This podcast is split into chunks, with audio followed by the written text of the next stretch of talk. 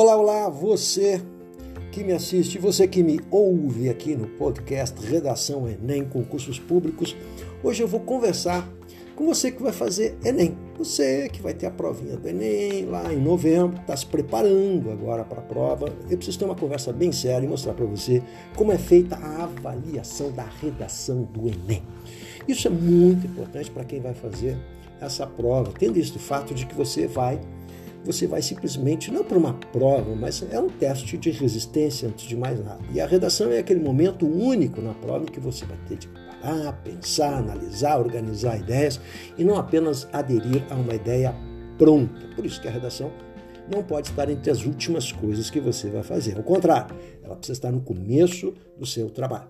Então vamos lá. Como é feita essa avaliação? Eu preciso que você entenda que é diferente, e isso é muito importante, isso não é esclarecido ao aluno é muito diferente o trabalho do professor de redação lá no seu ensino médio, àquele que vai avaliar o seu trabalho. São dois, são dois locais diferentes, duas formas de pensar diferentes. Então, vejamos o avaliador. O avaliador vai ter de corrigir 100 redações por dia, o que não é pouca coisa, convenhamos, não é? 100 redações por dia e ele tem aproximadamente, em média, quatro, no máximo cinco minutos para corrigir cada redação, senão ele não dá conta desse volume de trabalho. Então é um processo realmente industrial. Bom, nesse sentido, se ele tem quatro minutos, ele é treinado e o olho dele é treinado para buscar no seu texto aquilo que ele considera um texto de qualidade ou não. Indicativos que mostrem se esse candidato está na média, abaixo da média ou acima da média, como se fosse um termômetro. Ele vai procurando ali elementos para indicar isso, onde, em que caixinha colocar a sua redação. Mas ele tem quatro minutos para fazer isso. De modo que o processo todo precisa ser justo, ele precisa fazer uma boa avaliação, mas o objetivo dele não é didático, o objetivo dele não é ensinar você a produzir um texto, não é mostrar para você o seu erro, é simplesmente avaliar e ser justo no critério de avaliação.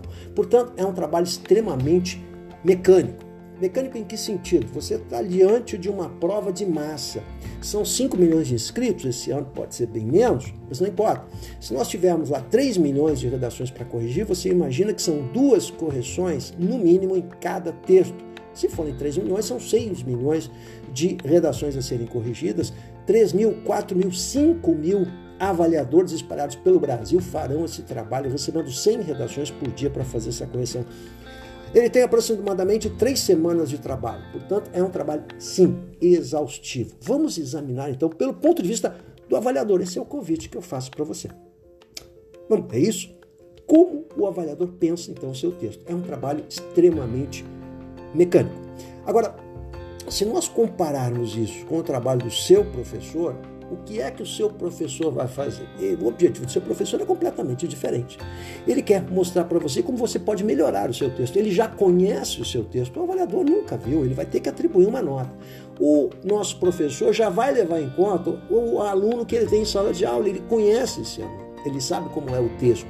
Aliás, até quem sabe, ele já foi professor do seu irmão mais velho. Então, ele já conhece a letra, é uma letra de família, letrinha, aquela horrorosa.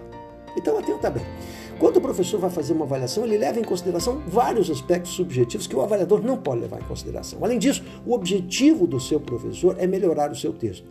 Então vejamos, quando eu estou diante do meu classroom, em que eu, eh, eu tenho aqueles alunos que fazem um trabalho específico de correção, eu levo muito tempo para fazer aquela correção. Por quê? Porque eu passo uma peneira, eu faço uma análise minuciosa de todos os aspectos, inclusive gramaticais, muito mais minucioso do que no dia da prova, em que eu tenho quatro minutos para atribuir uma nota. O meu trabalho aqui é específico, é de apontar ao aluno quais são os erros dele. Então, quando eu faço a minha avaliação no Classroom, eu sou muito mais detalhista do que serei quando corrigir um texto numa, num concurso qualquer. É diferente, o processo é completamente outro. Então eu vou examinar a fundo, eu vou reler o texto várias vezes e vou sugerir reconstruções de texto. Vou dizer que você está usando pronome relativo para cá, para lá, que você está empregando a vírgula assim, assim, errado muito diferente do que no dia da prova, que eu tenho que apenas atribuir uma nota. Portanto, são lugares diferentes. E isso precisa ser entendido para você, por você que vai fazer essa prova, né? À medida que nós teremos um trabalho diferenciado, é um trabalho analítico. Quando a gente fala de um trabalho analítico, deixa eu ir mais a fundo um pouquinho nisso, vamos ver? Olha só, a correção do Enem é analítica. Eu queria que você entendesse isso, que nós entendemos como uma correção analítica. Ela separa os itens e nessa separação de itens ela vai examinar minuciosamente cada aspecto para atribuir uma nota. Ela faz uma análise de partes do texto. Então você tem lá competência 1, 2, 3, 4, 5. Separa em partes, em blocos para fazer análise. Isso é uma correção analítica. Vamos pegar o caso da intervenção. Olha como é analítico mecânica a intervenção. A intervenção você precisa ter os cinco elementos clássicos da intervenção. A gente vai falar depois em outro podcast como deve ser feita a intervenção. Cinco elementos básicos. Cada um desses elementos vale 40 pontos. Portanto, se eu tiver os cinco elementos, eu tenho os 200 pontos da intervenção. E ponto final. Os cinco elementos estão lá ou não estão lá. E o avaliador é treinado para encontrar esses cinco elementos. Então ele sabe que se o aluno colocar um para, um afim de que tal coisa aconteça, esse para, o afim, vai indicar uma finalidade. A finalidade é um dos elementos da intervenção. Ela é, portanto, mecânica. Eu preciso ter os cinco elementos e vou atribuir nota. Se você tiver só três elementos, 40 pontos cada um. 120 ficaria na nota final. É um trabalho mecânico. Não era assim.